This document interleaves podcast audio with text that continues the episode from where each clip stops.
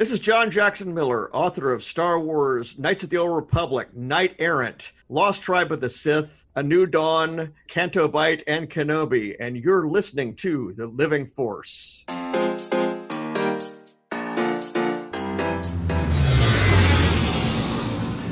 Welcome to the Living Force Podcast. The dark side of the Force is a pathway to many abilities some consider to be unnatural.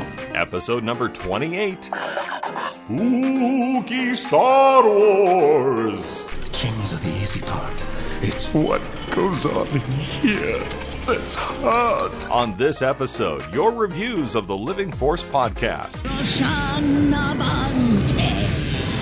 And the Utini crew talks about what's scary in Star Wars. In a galaxy at war, Savage, there's only one way to get the attention of the Jedi.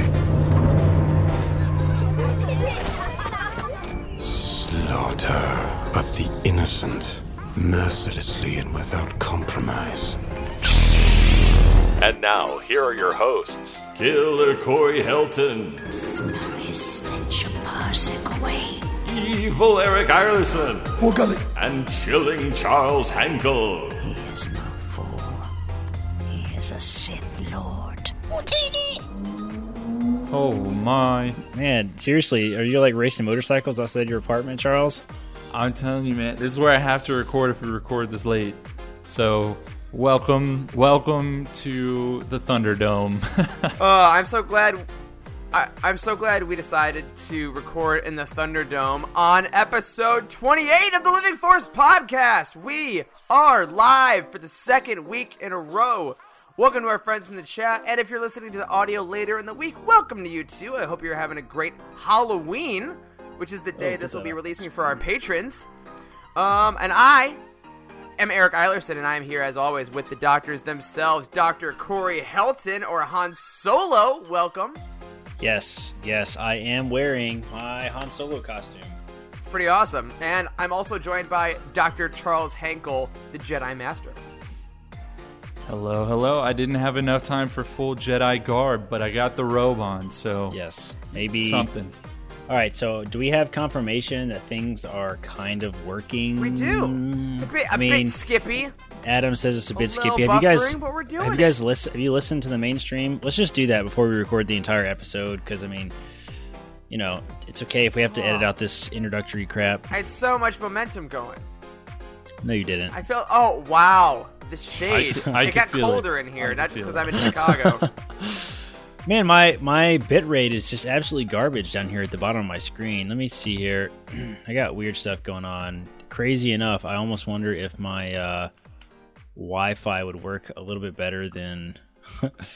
Crazy enough, I wonder if my Wi-Fi would work a little bit better than my hardwire internet. Doesn't make sense. But that makes no actually... sense. That doesn't, that doesn't make sense. No, it doesn't. But I'm getting like...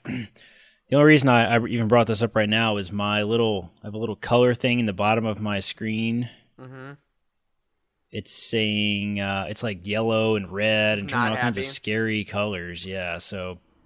Well, it is Halloween. It is Halloween. It's true. Or will be. It's true. It's true. All right, skipping has stopped. It looks like it's working. All right, we got some good, we got some good chat feedback. Yes, good chat feedback. And if nothing else, if video fails again this week...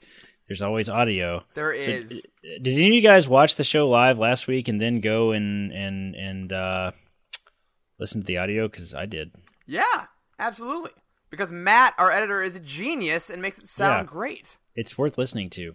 It is. It's definitely worth listening to. Well, I'm going to keep going because I think that was a good intro. I think we got our tech problems out of the way. And let's keep this party started because, guys, this is our official Halloween episode. It's Halloween weekend, at least in Chicago. Halloween is like four and a half weeks long, so I've already been to a party. Corey, I know you hosted a party this weekend, right? I did, yes. I hosted a party, um, yeah, on Saturday. Uh, a bunch of our, a bunch of my classmates came over. We drank some beer, made a bunch of crazy uh, Halloween-themed like margaritas. Like we made a God, what's it called? Black Magic margaritas. Basically just margaritas with uh, food coloring in it, but it was fun. That sounds awesome. Um, yeah. Everybody went hardcore with costumes. It was super impressive. A good buddy of mine Um, his wife is Guatemalan, and they came as Star-Lord and Gamora from uh, Guardians of the Galaxy. Awesome. And I didn't realize this, but like the the actress that plays Gamora is uh, like Hispanic. I forget yeah, where she's Zoe from. Saldana. Yeah, yeah, yeah. And uh, and you know, my buddy's wife is Guatemalan, so like she looks exactly like Gamora. Like it was That's uncanny, amazing. Good for your buddy. Yes. You know what might be fun? Um. Because me and my partner went, I was young Han, Alden Ehrenreich from Solo, A Star Wars Story, hashtag make right. Solo two happen. And my Absolutely. partner Charlie went as Rey, um, and she looked great. I think maybe what might be fun is for us to post some of the pictures we took over this weekend in our Patreon later. So I'm going to try to remember to do that for our patrons to see our Halloween costumes. That could be fun. Yeah, that would be fun. Uh, and I will post bonus pictures of my dog Coda dressed as Yoda. Yoda? Because I did that. Last year. Coda Yoda? Coda dressed like Yoda? No. Yes. Grandmaster Coda. That's what I call him. Fantastic. Well, this Halloween, I'm sure we're going to see more Star Wars costumes in our own personal lives. I have another party coming up Thursday on proper Halloween as we're listening. I'm going to be handing out candy to some neighborhood kids. I'm going to see if we get some Kylos maybe. Uh, maybe get a few mm. Rays. You know, I feel like those are still popular this year, but last year I definitely saw more Marvel than Star Wars. Like, Black Panther was huge last year. Um, maybe get some Thanoses. Mm-hmm. I'll be interested to see how that turns out. And if anyone has your own, like, Halloween Star Wars costumes, tweet at us, at Living Force Pod. We'd love to see them. So a couple things before we get into some more Halloween themes for this episode. A couple shout-outs for the website. We have some new collections this week, as we do every week, because our team just exhausts me with how many collections they put together on a weekly basis. So if you are a fan of Qui-Gon Jinn, head over to utini dot com. He's got a brand new reading guide.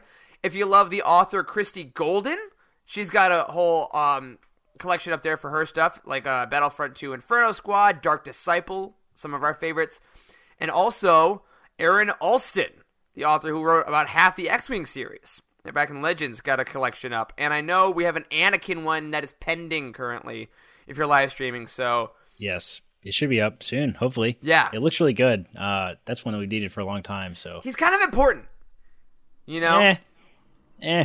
He, he's, he is literally What's the chosen, chosen one. He is the chosen one. Fight me, watch the Mortis arc. He's the chosen one. Yes. Another update I want to throw out is about Patreon. As we've been throwing it around a bunch this episode already. After last week's video, um, Endeavor, somehow we got more mm-hmm, patrons, mm-hmm. guys. I was I was amazed, yeah. I was shocked, and I was so happy. And we want to welcome Ken Jackson and William Boyko into the Living Force family, um, who joined our Patreon. Yeah, uh, quick shout out to those guys, too. They've been around since, like, the beginning, y'all. Like, um... William Boyko and Ken Jackson's names were printed on Utini labels for months. Wow. Like they both, nice. Those guys were both uh, both uh, big subscribers of Utini back when we sold the books. So um, Ken Jackson, is that the guy that used to post those awesome pictures? Yes, yeah. On the Facebook Yeah, he posted group, those right? really, really great photos. And like he, yeah, I, I, I asked a couple a couple uh, customers a long time ago to like if they would be willing to write like a little testimonial. And and Ken Jackson like made me almost cry. Like. Like, it was the nicest thing I've ever read in my life. It was something along the lines of just like, like, this is why Star Wars is awesome, is folks like you that are super passionate about it, and, like, I'm a Utini customer for life, is what he said. I'm just like, wow. It was it was, it was strong praise. So, shout out to you guys, and welcome to Patreon. Hopefully we make it worth your while. Um, we started... Uh, This might be a good transition, Eric. We started the first uh, Legends Look Back episode. Yeah, um, this week. Episode zero for our patrons went up um, at the Guardian of the Wills level and above. Got to hear the first Legends Look Back featuring Jared and Freddy. They went through Death Troopers and Red Harvest. It was a really cool episode. They got a really awesome vibe, and that was the first kind of foray into extra content. So we hope that if you did listen to that, that you really liked it. If you haven't listened to it yet and you are a patron, in your podcast app, there's a way to add the R S S feed from Patreon in there, so you can get all those episodes. They make it super easy uh, through the Patreon app, so go ahead and add that because you don't want to miss any of those. Uh, I know some of us will be appearing on some upcoming Legends Look Back episodes as well, and in like fifteen days, we're going to get the first episode of The Mandalorian. Man, somebody, I was helping, I was helping a buddy of mine hang his, uh, mount his T V yesterday. Mm-hmm. Good friend. He just, he just, yes, mm-hmm, mm-hmm, yes. Uh, he just casually dropped that on me. Like, hey man, uh, Mandalorian comes out in two weeks. What do we do it? I'm like, what? Two weeks? That's all we have before The Mandalorian? That is mind-blowing, guys. Dude, yeah. Once November hits, it is an absolute onslaught. It is. One thing after the other until Rise of Skywalker. Yeah, I mean, I can't wait. And on that note, our first episode of Bounty Hunt, which is our show where we will talk about other Star Wars properties like The Mandalorian, will be releasing on Patreon the week of that release. So keep an eye out for that. And this isn't in the outline, but I want to reference in relation to November content. One of the things we have coming up on November fifth is the release of Resistance Reborn, which is one of the most anticipated books in the history of the Star Wars canon. We posted yes. a new article today because there was an excerpt that introduced the return of Wedge Antilles and yes. Nora Wexley, who are both confirmed now to be in that book. So head over to utini dot com, read my write-up about that. And tomorrow as we're recording, so Tuesday the twenty-ninth, the embargo was lifted on that book. Um, right, so you can talk about it? I can. I was lucky enough to get a review copy of it. I have written a no-spoilers review with my rating that will be going up tomorrow as we are live recording. Yes. So if you're listening, Eric to this, hasn't told there. us a single thing about no. it. Like, like nope. Not only did he like stick to the embargo hardcore, like he wouldn't even tell other people on his team what it was about. I mean, Charles, no. have you heard anything? I, sent, I don't know anything. No, I sent him threatening text messages multiple times and just absolute radio silence. Yes, he didn't tell us anything about the book, so I don't know. I think that's a good sign. I yeah. think that's a really good sign. So, it so is. Be sure to check that out tomorrow, and there's going to be links in that review of how to pre-order with our Amazon link at Utini to help us get a few cents. Because um, I have a feeling you may want to. A couple more things about the positivity train you were talking about earlier, Corey. You mentioned uh, Ken's write-up that made you almost cry. We got a couple reviews this week and statements that kind of hit me in a similar way that I wanted to address. Over on iTunes, where you can absolutely give us five stars and review us if you feel, you know, led by the force to do so, we got a brand new review on October twentieth. So this would have been right before we did our first live stream. From T. Guthrie twelve that I just wanted to read real quick. It's five stars, and it's called Force Yes. And it reads, "This podcast and everything Utini is affiliated with kicks so much bantha butt. After a two-year crash course reading all of the new canon novels, I needed a way to track my progress, share my thoughts, and hear from other fans. My friends aren't at my fandom level, but that's okay. Totally feel you on that. Preach. This team has quickly given me everything I needed and so much more. They love Star Wars, they love life, and they love encouragement and positivity. I've binged the full podcast series in a little over a week, Jeez, and I can't wait for more. Smokes. Dang. Please do me a favor and become a part of the Living Force. Regret it, you will not." Man, I, I see you, T. Guthrie twelve. Yeah, T. Guthrie yes. twelve, man. Yeah, that's man. awesome. That is sick. Welcome. That's a great review. Thanks a lot for that. Like, it's such encouraging when we find out that like what we do seems to matter. Like, like we put all this work into all these different things that we're working on, like the website, the podcast, the Discord. Like, we really do put a lot of work into all this stuff. So like, you know, every new medium that we like start working on, you know, that's that's another possible way to get people into Star Wars books, and that's why we're doing it. So, one hundred percent. Um, yeah. It's always great to get that. That's super nice. So in addition to that awesome review on iTunes, we got another awesome comment this week on Discord.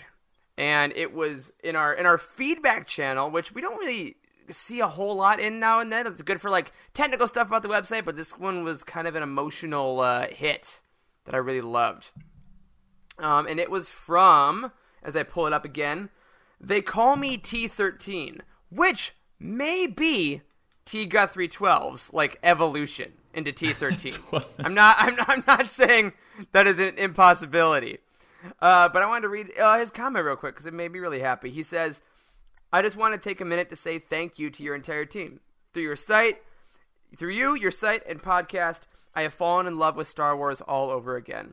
I've recommended your offerings to everyone who will listen, and your positivity has encouraged me to even help other Star Wars fans find books in different countries where Amazon doesn't deliver.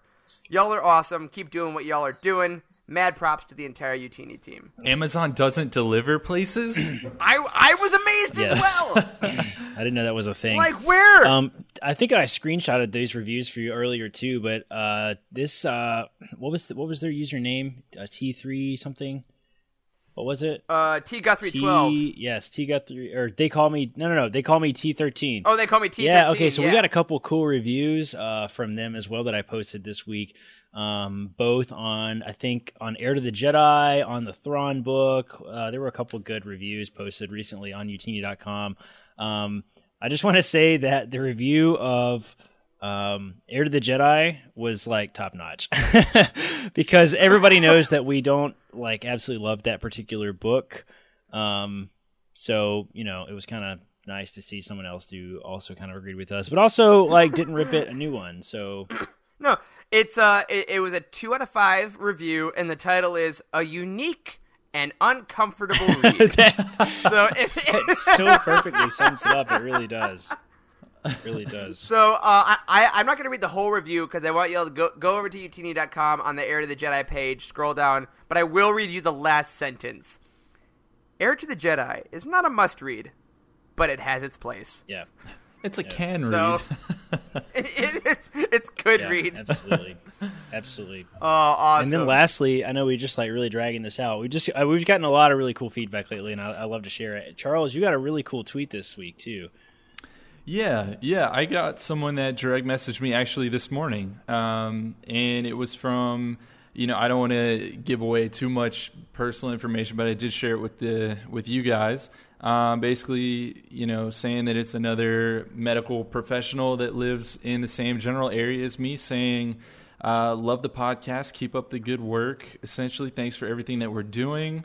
Um, and it, this was from Mitchell Ray at Knights of Ray on Twitter, which is a fantastic oh, handle. Yeah, that's great. How'd you get um, that? That's great. Right? That's nice. Right? So yeah, if you guys uh, if you guys want to reach out to us individually too, we do pass on everything. So thanks, Mitchell, for reaching out. I'm glad you're a listener, and we're thankful for every last one of y'all. Yeah, totally. Totally. one hundred percent. Now, for our main part of this episode, we are going to be talking about all things Star Wars Halloween. As the... That is... Bleh. Okay, that was great. Let's go back. Eric just had a stroke. You, you scared me. I had like eight sentences that tried to happen all at once. Let's do that again. Now for the main part of this week's episode, we're going to talk about all things Star Wars Halloween. As it is the week of Halloween, I want to talk to you guys a little bit about Star Wars costumes as a whole. Because even through decades where there weren't Star Wars movies, there weren't T V shows, there weren't video games... It wasn't the, you know, renaissance we have right now. People were still wearing Star Wars costumes all the time. And what do you think it is about Star Wars specifically that has lasted so long, specifically with costumes? I don't know, man, but I like when you when I think about like old school Star Wars costumes, a lot of things come to mind. And one of my favorite things is like old eighties and nineties movies that have people in Star Wars costumes in them.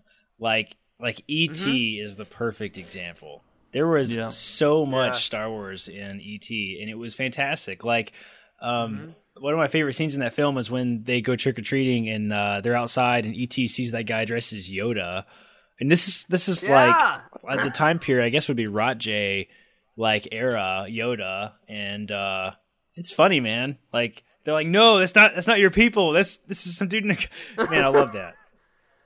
It's it's great, and it's and hey, that's why E T is uh, in the Senate. That's right. It must be because it, you know, it is it is such a thing though to put, you know, any movie can have a guy in a Vader mask. You know, it's so iconic. Vader's iconic. What you're wearing, the the Han yes, Solo vest is iconic. It is. It's so iconic. Like people like I'm like so far above everybody in my coworkers and stuff when it comes to Star Wars fandom, but like everybody instantly recognized, oh, you're Han Solo, like because people know it even if they're not huge Star Wars fans because they're you're right, it's iconic, yeah. It's crazy.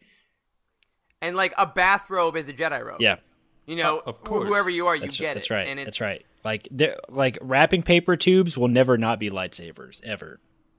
Yeah, and it's such a cool time that you know Halloween is where. We can think this stuff all year round, and we can always think of it, but it's like kind of socially acceptable during this time of year for everyone to think of it. Yeah. So I mean, you I asked feel very seen. What like gives it its longevity. It's that this entire process, right? Like Star Wars is fantastical. It is another world that transports us away from our real world. That's what reading the books does as well, right? Yeah, it puts us totally. in a galaxy far, yeah. far away. And this yeah. is one season out of every year, um, besides for like maybe major movie releases where we can dress up, or cons where we can dress up and whatnot, where we can actually pretend that we are those people, like outwardly as well as inwardly, which is always a ton of fun. Yeah, absolutely. Totally. So let's, and now like we have, I'm very interested to hear what, uh, what Star Wars costumes that you guys had over the years. 'Cause this, we didn't talk about this ahead of time, but no, I, I, I shamefully haven't had too many. I, I did a, uh, when I was, I think twenty-two, I did a Return of the Jedi Luke, mm-hmm. which was just like I cut, you know, Uh, uh, got a turtleneck and cut a little V, and I got a little like fabric to put over for the vest, and just wore jeans, boots, and one glove. Sure. And that was, so I had that. I don't know, but I never did like, you know, the the, the young kid stormtrooper. Oh, yeah. Or yeah. Uh, you know, the the little uh, Chewie or anything like that. Yeah, I did. I did Vader when I was very young. There's a picture of me like six or seven maybe, um, with the full Vader garb on. Um, I've been Anakin several times. Obi-Wan, of course, because he's my favorite character. Always, always a lightsaber wielding uh, yeah. character, though. That I don't think I've ever you. done anyone sure. else. Ooh, uh, quick, quick shout out! Looking in the chat, uh, Patrick Ortiz says a couple years ago he made a homemade Jawa costume. That's fantastic. And turned a trash can into an R two nice. costume. Nice. Patrick, so, I've missed you so much, man. That's fantastic. I was, uh, oh, I oh, had, B B eight. Oh, nice. You got a B B eight okay. costume That's in pretty there? Good. Sweet. I, um, awesome. when I was little, uh, about the time Phantom Menace came out, I was, uh, I was Phantom Menace era Obi-Wan Kenobi. So I, I had this, um, it was one of those Walmart costumes, I guess, right? And it had this goofy, yep. like braid thing that went like over your ear. It just sat there, and I hated it. I thought it was so stupid, and I didn't want to. I didn't want to wear it because I was a, a kid and I was dumb. I didn't understand what the braid was all about. But like, like it would just sit there, and so I would refuse to wear it. But yeah, that was like old school Obi-Wan. Yeah, you were already well, past hey, the Padawan stage. Yeah. You didn't need the braid. Fair enough. Fair exactly. Enough. Uh, and Royal Farm Boy has officially requested pictures of me as Luke, so I will throw those into Patreon. Uh, once we are done recording. Yeah, totally. Because I, I do have a couple of those. So in addition to costumes, Halloween is also about horror, right? About scary uh-huh. things. And as silly as Star Wars is, as emotional as it is, uh, which I'm feeling a lot because I'm doing a reread of Lost Stars right now, which is uh, putting me in a very emotional spot at work. Uh, Star Wars can also be freaking terrifying. It can be super scary. And why do you guys think that that specific genre works so well and, and kind of is it's found in the movies, it's in animation, it's in the books. Like we, we always hit a little horror, you know, why put that in your sci-fi fantasy epic for children? I'm, I think it just, it fits really well. Right. I mean, I, I talked about this in the opening to my horror collection that's up on utini dot com, but all human fears are based in lack of knowledge or lack of understanding of something, right? Essentially mm-hmm. the unknown. So like no one's yeah. actually afraid of the dark, right? You're afraid of right. what could be out there. And it's the fact that you don't know what's just beyond your vision. That's what scares you. And so when you're talking about a, an entirely different galaxy full of different species and and creatures, they're all monsters, right? Like the first mm-hmm. cantina scene uh, in A New Hope, like that could be in a horror film. Who knows? Um, I, and so there's so much that we don't know in that galaxy that I think it inherently lends itself to uh, to horror. Absolutely. All right. So in honor of that, we are going to go through our top ten scariest moments in Star Wars film and T V. And I'm going to start us off at number ten. Uh, it's from the Clone Wars, and it is the episode with the Zillo Beast. Now, when this creature was first, you know, revealed in that episode, if you haven't seen it, the Zillo Beast is like Godzilla with crazy armor trying to destroy everything in its path. And it gets taken off this planet, brought to Coruscant, which is nuts because naturally Palpatine wants to weaponize it. Yep. Right? But what what did you guys think the first time you saw that episode about this like straight up like nineteen fifties, sixties monster movie coming into Clone Wars. Well, it was like straight King Kong stuff, right? I mean, it's like yeah, it brings him, yeah, I guess so, brings yeah, him into the city, and obviously they like can barely control him. So I that didn't really strike me as like the horror sort of scary type of thing, but there was definitely such an element of of like just it being so uncontrollable that I don't know, like it's freaky, I suppose. Yeah, it's like it's like that classic. That classic monster, yeah. mm-hmm. you know, like yeah. it would be. I, I think of it in the black and white and the oh, poster, yeah, okay. being like the Zillow. Yeah, all right, piece, I see, I know? see. So it's almost it's less of a scary fear thing and more of like a classic redepiction of of horror, like of sure, old school yeah. horror. which which is something that we're gonna hit uh, later in this episode uh, as well. So a little tease for what's to come later. Uh, Charles, hit us with our number nine.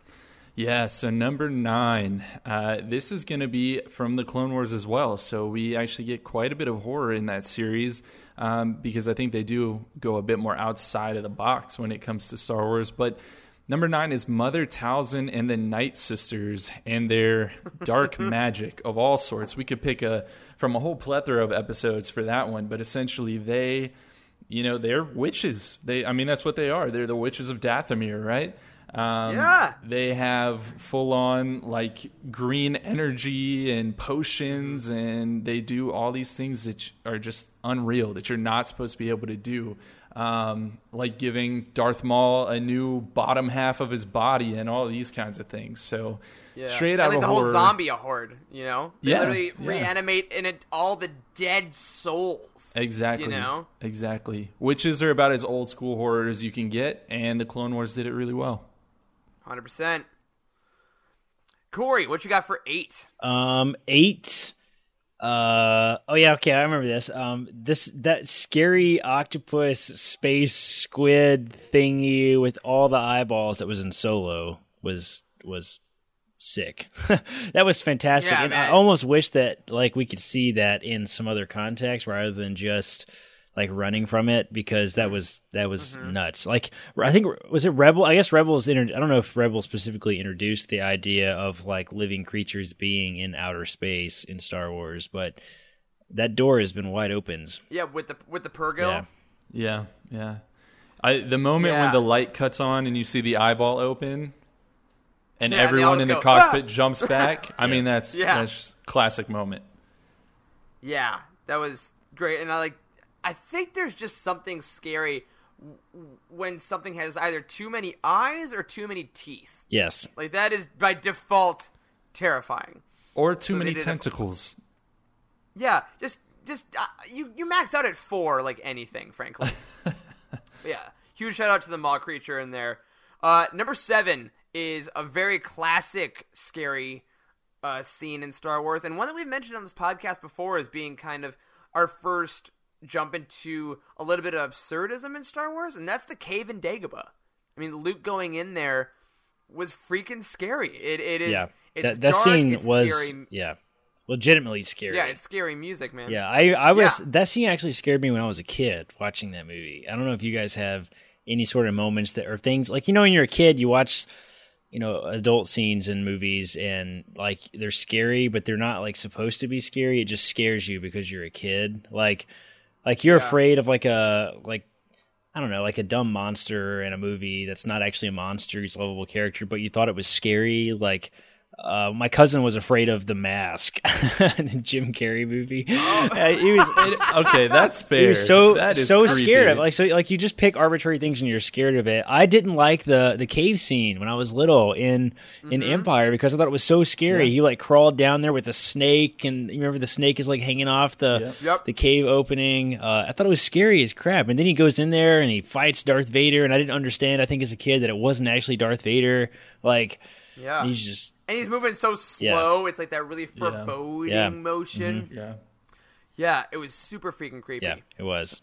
Uh, Charles, number six, uh, which is going to be something that, if I check the chat, uh, Trevor Davey uh, just mentioned. Did so, he Charles, mention it? Tell us what it is. Well, great stuff, Trevor. Uh, number six is going to be the Minox in the Space Slug. So, I mean, this this moment is so classic horror film if you think about it. right? Like, you're inside mm-hmm. in a relatively safe environment, and then mm-hmm. like you see something out of the window, and then you decide, hey, let's all go outside and see what that thing was. Which is right, always right? A, always it, a recipe for disaster. Like, yeah, it's never and always a such good a Han idea. Thing. Like, it, it's yeah. the most Han Solo moment. It is, it is. But it's also it's a classic misdirect, right? Because you think, yeah. oh, there's all these small little flying creatures. Like, this is our threat. No, you're actually inside of a giant space slug. So it's a twofer. I think it's a twofer horror moment, but definitely classic nonetheless. Yeah, without a doubt.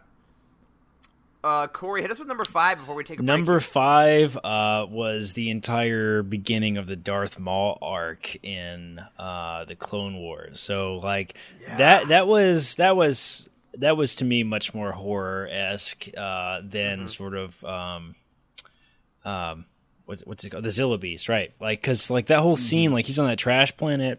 And, like, that really creepy slug dude who you know is not going to be a good guy, like, as soon as you meet him. Like, yep. you just know that, like, this guy... Because he's a creepy yes, slug. This guy is a villain. I know he's a villain, and I don't like where this is going. And he goes underground, and, man, Darth Maul is so insane and creepy, and his horns are really yeah, tall. It, it's the psychological terror, because that, that's what gets me more often than not, is people that aren't, like, in charge of their minds while they're being evil, like... The, uh, and, it, and it's Sam Whit- Witwer's performance also is like masterful. Yes, the yes, way he's, yes, totally. The way he, he, he creates Maul's cadence, and he goes high pitch every once in a while, and he just kind of goes all over the place, and it's it's really unsettling because you're never it. sure where he yeah, is. Yeah, really does. Um, yeah, and I mean Maul. I mean Maul's arc is again pro- is one for the history books in Clone Wars and Rebels, but to start off there, to to choose, hey. Remember this really scary guy from episode one you thought was all awesome and solid? We're going to make him totally insane and half spider. Just unhinged. Yeah. What a flex. What a flex. Yes, seriously. So if, if creepy slugs have to be evil, should I be worried that Claude or Cloud or however you say it is involved in Palpatine's return? He is he's Palpatine. A creepy sl- he's a creepy slug. Wake up. I just want to point that out. Patrick Ortiz just commented about the uh, zombie Geonosians, uh, too, which oh, I yeah. think we actually have on our yeah. list somewhere. We're oh, yeah. Stay tuned. We'll, we'll have to see. Stay tuned. Well, hey, on that note, we're actually going to take a quick break here. If you're listening to the audio, you are about to hear a Utini member break. And if you're live on the stream, we're going to flip screens here for just a second, and we will be back in just a bit. Hi, this is Jared Mays, coming to you from Leominster, Massachusetts. I'd like to make a Legends recommendation, and that is Yoda Dark Rendezvous by Sean Stewart. This is one of these Clone Wars-era novels that, for me, really slipped under my radar for quite a while. I thought, well, hey, I'm getting all the Clone Wars that I need from the animated T V show. There's so many Clone Wars-era books, I'm not quite sure that I really want to give it the time. But I finally got around to reading this one this year, and I was so incredibly pleasantly surprised. This is really a gem of Star Wars Legends. It gives us a rare spotlight on Yoda, and of course, Count Dooku as well. And after having just read Dooku Jedi Lost, this really scratched a Star Wars Legends Dooku itch that I had. Especially with my newfound knowledge of Dooku, my new interest in him, my new take on the character that I had from Kevin Scott's incredible story. I was so excited to get to hear another story about Dooku where he's trying to set a trap for Yoda, under the guise of wanting to end the Clone Wars once and for all. On top of all of this, the great inside perspective that we get on Yoda, of course the very close personal story with Dooku as well, we also get a really great atmosphere and a setting on the planet of Vajun, or, hey, something like that. It's Star Wars, all right? He has this stronghold surrounded by parasitic plants, and it's clearly an homage to Christopher Lee's background in monster movies, and we find Dooku being this both spooky and sympathetic villain. I hope that you enjoy it as much as I did, or even half as much as I did, and I know that you'll love it. In the meantime, may the Force be with you. All right, and we are back. Uh, that clip just took it out of me, man. I That's, can't. It's pretty horrifying. I can't. I know. I, I got chills. I, I don't know what to do now anymore. I I guess we got to press on just, because we started a list And the horror of that clip from our member, our friend, cannot stop us. So number four, our scary moments, um, is Anakin being burned alive in Revenge of the Sith. And and I want to make a caveat here that a lot of us have become really desensitized to this. Yes. But, but guys, he is burning alive. Immolation like, I, is one of the most horrifying things. Yes. That it's you so think scary. Of. Um, on my birthday, me and my girlfriend watched Revenge of the Sith uh, for our for our rewatch. I mean, I'm in, in the process of doing the you know the pre episode nine rewatch, and man, watching it, it is graphic. It is really graphic for a P G thirteen. I mean, his hair is it burning is off, his skin is blackening. Like, mm. and when I, he says, I, gotta... "I hate you" in that voice, yes, oh, oh. It really is. It it is a scary moment. I mean, especially if you know we say Star Wars is made for kids. You are a young, between the ages of nine and twelve or so, and seeing a man burn alive in front of you—that that's a lot. It's heavy. Uh, so yeah, I guess I wanted to throw that on there just to be like, hey, I know that we all get scared by different things now, and we've been seeing Hayden Christensen get burned alive for like fifteen years, but it's still a very scary moment. Uh, Charles, number three, please. I'll I'll give you number three, but you know it's really sad that this one didn't go to you, Eric, uh, and the oh, listeners yeah. will understand why in a minute. Because number three is the Borgullet. Yes, Borgullet. Thank you. We'll know the truth. Thank you. Yo, the Borgullet oh, is. Nice. The Borgullet is another example, I think, of the kind of monster or creature type of horror, but it's also, it plays on the psychological stuff, right? Like the Borgullet. Exactly. Kind of, like, you know who you sound like, dude? This is, I'm just realizing this. Did you watch the Fairly Odd Parents? Yes. The professor yes. that always yells Fairy Godparents? Yes. That is exactly who he sounds like. That is who that Fairies. Is. Fairies! Borgullet! Who's also okay, Jesus Christ. Oh man. Um, yes, so the Borgullet, he wraps you up. He knows when you're telling lies. He can see your deepest secrets, and when he lets you go, as we learned from Bodhi Rook, you are just not right anymore. Yes. So that is yeah. horrifying. Listen, those and I, those I don't like squid tentacles are weirdly erotic as that's well. That's what I'm saying, man. Like, oh, well, that's not where I, I mean, was they're going like with that. like um, like wrapped around your face, and they're just like they get get into your mind. Like, there's something gross. I am I am shook right now because I've never associated Borgullet and erotica at all. All right, all right, all right, all right. Okay, maybe oh, erotic on, Charlie, is a strong Borgullet! Word. Borgullet. That's a little treat for our video watchers. That's right. Uh, so, so yeah, other than the hilarious erotica uh, that is uh, assigned with Borgullet, uh, he's very scary. Maybe Borgullet will make our top ten romantic moments as well. Ooh, could be. Uh, Corey, hit up uh, number two, no, which is something no, you did already to, mention. I have to take number one, Eric, on principle. Okay, okay, I'll take number two. That's true. All C E O right, so two. Pulling the I am the Senate card there. Once an C E O, why you a-holes let me call myself the C E O of this company is beyond me, because every time I see that written somewhere, I'm like, God, what kind of tool has C E O at utini dot com as their email? Like, Jesus. Well, we all C E Os. Use it, so. So number two is what I think is, is my personal um, number one. It is what I think is actually the most horrific moment in all of Star Wars.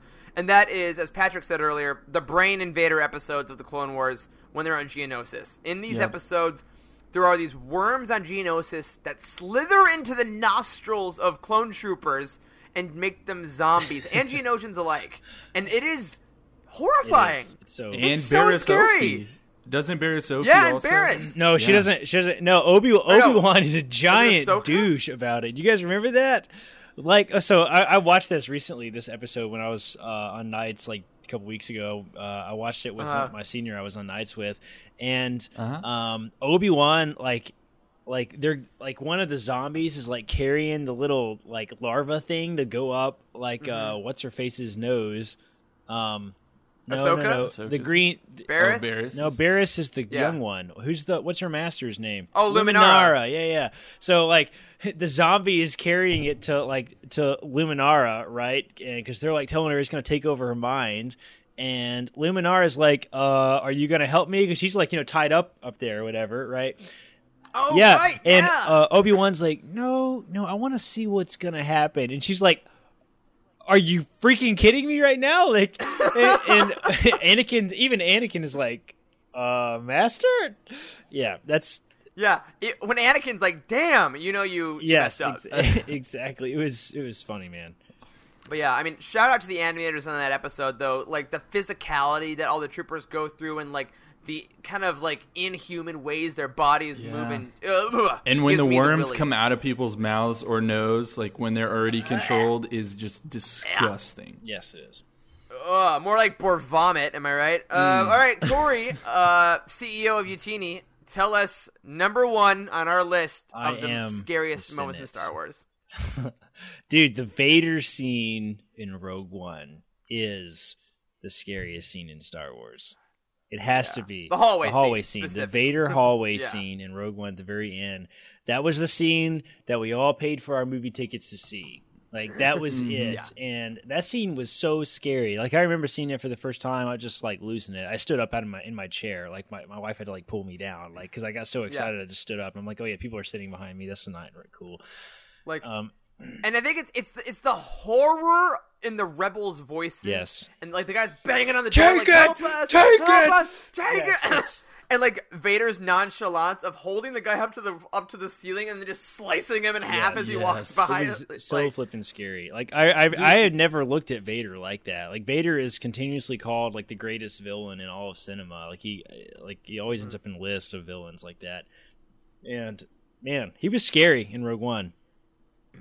I mean, we talked yeah. about how Anakin burning, we're desensitized that. We're definitely desensitized Vader, too. Yeah. I mean, look at how in uh, in George Mann's Myths and Fables, look how he was depicted in the in the Dark Wraith, right? Like, I mean, he's yeah. just this dark, tall, shadowy figure with strange abilities and this, like, burning laser sword of fury. Like, that's yeah. that is terrible.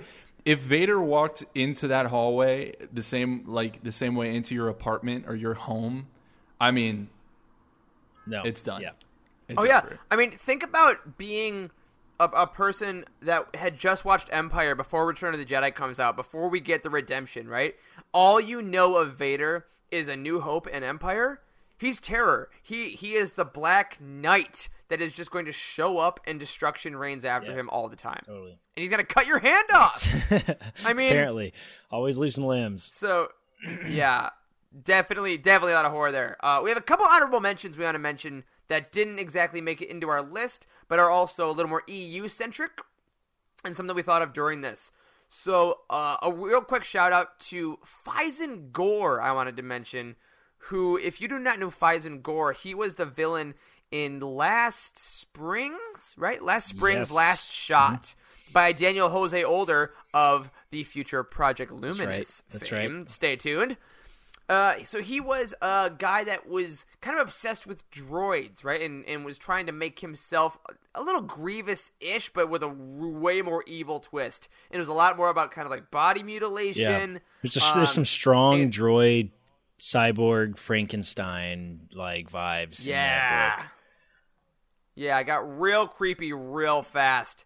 So big shout out to Faizan Gore um, for our E U fans. What else we got? What else we got on this uh, list? I wanted. I added this one just a second ago. Um, I wanted to mention this, uh, the KOTOR two game, because I am the KOTOR guy, Charles, as you pointed out a couple of episodes ago. Um, man, the KOTOR games has got a lot of kind of scary stuff in it. Um, specifically, the second KOTOR game has just a lot of really vibes of uh, of horror and stuff. And like the main villains, Darth, I can never say it. Is it Nihilus? Nihilus. Nihilus, Darth Nihilus, yeah. yeah, he was super scary, like because he never spoke or did anything. Um, the Exile, not the Exile. What was the guy's name? Is it Exile? Exar Kun. No, who is the who is the Sith in that in that game with like all of his skin was like destroyed and broken? Like, do you remember that? Oh, like the cracked stone looking. Yeah, yeah, that dude. Stuff. Is that Listen, what you're talking about? There's this like when he shows up at the very beginning of that game in the ship that's empty with all the dead people on it, and he's just like in the cargo hold, like kneeling, waiting for you to come fight him. That was so flippin' scary when I was a kid. Like. Um, there's a lot of stuff in KOTOR two that just has eerie, you're all alone in the yeah. galaxy vibes and uh, some good stuff in there. I'm also going to, uh, speaking of games, I'm going to guess that we're going to get a few good horror moments in Jedi Fallen Order next month. Oh, yeah. Because that game is going to be a lot of going around in dark temples, mm. a lot of exploring, so I feel like there's going to be some giant things that are going to jump out at us there. Yeah. A couple more from the films. We have... The the worm, the assassin worms that went to go kill Padme in Attack of the Clones because they, again, too many legs. That's right. That's just too many legs. Worms. Just worms yeah. are just creepy. Yeah, they are. Centipedes and millipedes. Like, there's, I, I, I am happy finding any other bugs in my basement. Like, wolf yeah. spiders, Ooh. Granddaddy long, I'll find yeah. other stuff. But, man, centipedes, especially the ones with, like, the long antennas. I hate that mm-hmm. shit. That stuff is so scary. Uh, Looking at our chat, Trevor Davey and Adam Dyson within ten seconds of each other saved you, Corey. Uh, Darth Scion That's is right. who you're talking about. Darth Scion. Man, you guys are the best. Oh, shout out to you guys. And Trevor also mentions everything about Afra's murder droids is pretty terrifying. So that's also true from the Darth from Fair. the uh, Doctor Afra comic. Yeah. yeah. They're pretty fun. Um, and then last one uh, got mentioned earlier in the chat. Was the Rey Cave from Last Jedi. Yeah. Mm-hmm. I mean, again, it, it kind of plays on that. It's the Dagobah Cave in a different way. It plays with that kind of psychological horror, not quite knowing what's real. Um, I think all, there's always some sort of t- uh, scariness, horror factor in Force Visions. And, I mean, I feel like we're all we're all getting really into Force Visions lately. And with Rise of Skywalker, I'm sure we'll get something there as well.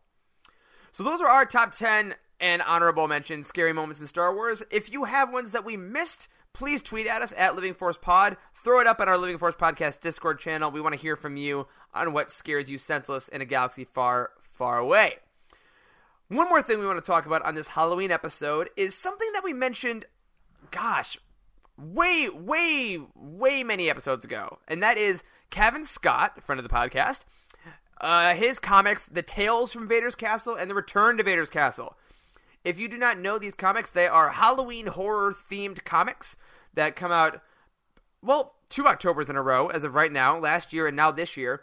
They are through I D W, kind of the Star Wars Adventures imprint. And we wanted to go through kind of what they are and go through each issue. Now, Charles, you've read these, right? I have, yeah. Yeah, and I think Corey is our newbie I on am, this episode. Yes, I am the newbie, but I have been purchasing them. I have the physical copies. Well, that's what it matters. Does. Kevin, if you're listening, yes, there yes. we go. You have you, you got to cut, Kevin, for sure. Um, yeah, yeah, I've been purchasing them. We talked about this a long time ago that um, I said we were all going to try to start picking up the, the comics and, and reading them, and I'm a little bit behind still. That was always a problem with comics is because you have to pick them up every week and stuff. But I have a comic shop. Uh, I've been going to pick up my pull list. It's always so exciting to go to the comic book store and uh, get the comic books that they've like saved for me and stuff. So I've been picking them up. I've just been too busy delivering babies, man. I haven't had a whole lot of time to read comics. Exactly. That's the problem. But we are we are we are going to try to get more into the comics as a whole with the relaunch at the beginning of the year. So stay tuned if if we uh, maybe add some more Patreon things. We're not sure yet. But Charles, tell our listeners and viewers briefly what is the what is Tales from Vader's Castle. So we, if we go through the first series.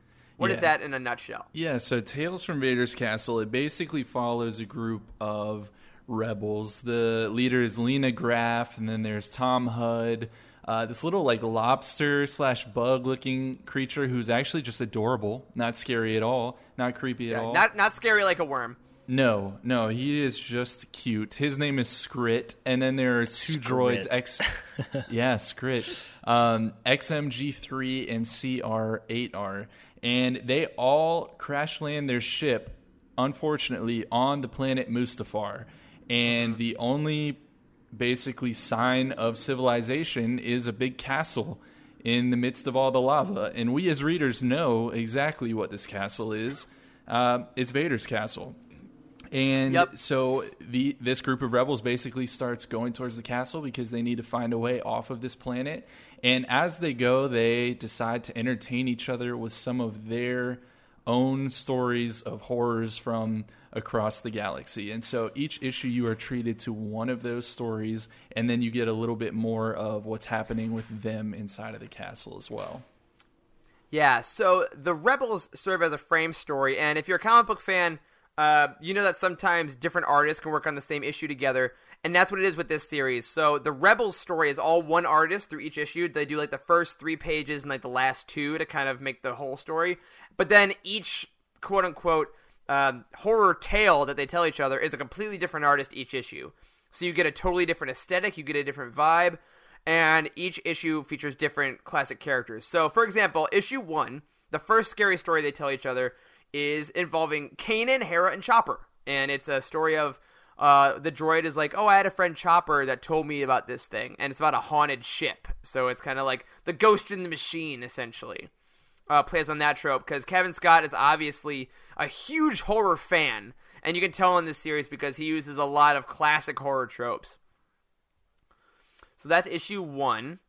Uh, issue two, I really dug, of Tales from Vader's Castle. It's Adi Gallia and Obi-Wan Kenobi uh, landing on a planet where this like vampire-esque character is coming, and you find out it's Count Dooku. Mm. Has been essentially terrorizing this this city with this bigger vampiric type creature, and it's super fun because, you know, Christopher Lee played Dracula, and there's a shot that's I mean Kevin Scott talked extensively in interviews back when it was coming out about intentionally referencing Christopher Lee, and like the, the drawings are literally from that movie.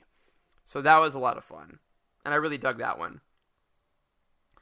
And then issue three, which one was that, Charles? Issue three is a pretty interesting one with uh, Han and Chewie, and they are essentially tasked with taking some item of importance. I can't recall if I think it was it's like a, a it's statue. It's a lost cat statue. That's yeah, right. Yeah, they hired. Yeah, and they're uh, tasked with taking it to some planet, and they're promised riches for doing so, and so they jump at the chance. And when they get to this planet, it's kind of like this ship graveyard almost type thing with vines that have overtaken the whole planet, and slowly but surely they realize that the uh the vines are basically coming from this giant like plant monster. This one, this one is pretty out there. Um, yeah, and it's like there's like the Emerald Witch is is is looking over all of them. Yeah, and yeah, yeah. The, there's, there's the a, witch is almost a like a bird-like creature. Um, mm-hmm. And, you know, you end up finding out that she was actually the sister, I think, of the person who hired them to take this statue mm-hmm. to the planet. And it was all based around her trying to get power back on that planet. I mean, there's always a full story, but, uh, but this one was a lot of fun. The animation in particular was really nice, uh, or the, the illustration rather. Yeah, the illustration in the Han and Chewie one was, was a little more car- classically cartoony it than was. Maybe some of the other ones. Because uh, in the fourth issue, which was one of my favorites, right, was uh, it was an Ewok issue. It was all about the Ewoks, and the art was really freaking good. Very different um, than the rest of the series. Very different. A little more, you know, I, I struggle to say realistic with Ewoks, but you know what I mean. It's a little more photoreal um, and really detailed, and it's about them uh, trying to figure out why all their young are being kidnapped, and there's like a shaman and a sacrifice element, and then a giant monster, and it's really, it's really kind of trippy. I think as far as like classical um, scary movie, that one really did it for me. And then when we get to issue five, because these are each five issues long, uh, issue five is all the main characters, so it's all of them trying to get out of the castle. Vader arrives and is like very much Rogue One Vader, like he is out to slaughter. He is out to scare. Who the hell is in my and, house? Pretty much verbatim. Um, and and then uh, as they escape, they pull on like lessons they learned from the earlier stories, like the morals of those horror stories, to like help them escape from Vader. And in that way, it is a little more aimed at maybe your younger readers than, you know, the the main line from Marvel, because it is the I D W adventures, but it's still a very fun, festive read. Um, if you want to pick that one up, again, you can go to utini dot com, look it up on the book profile, and pick up that trade. Or If you want, you can also get it digitally on Comixology. Um, and those are available there. But because that was so successful, they decided to bring it back this year for a return to Vader's Castle. And it's four issues in right now. And thus far, it's following the exact same format, but the artists have changed, mm-hmm. right? So it's not the same frame story artist.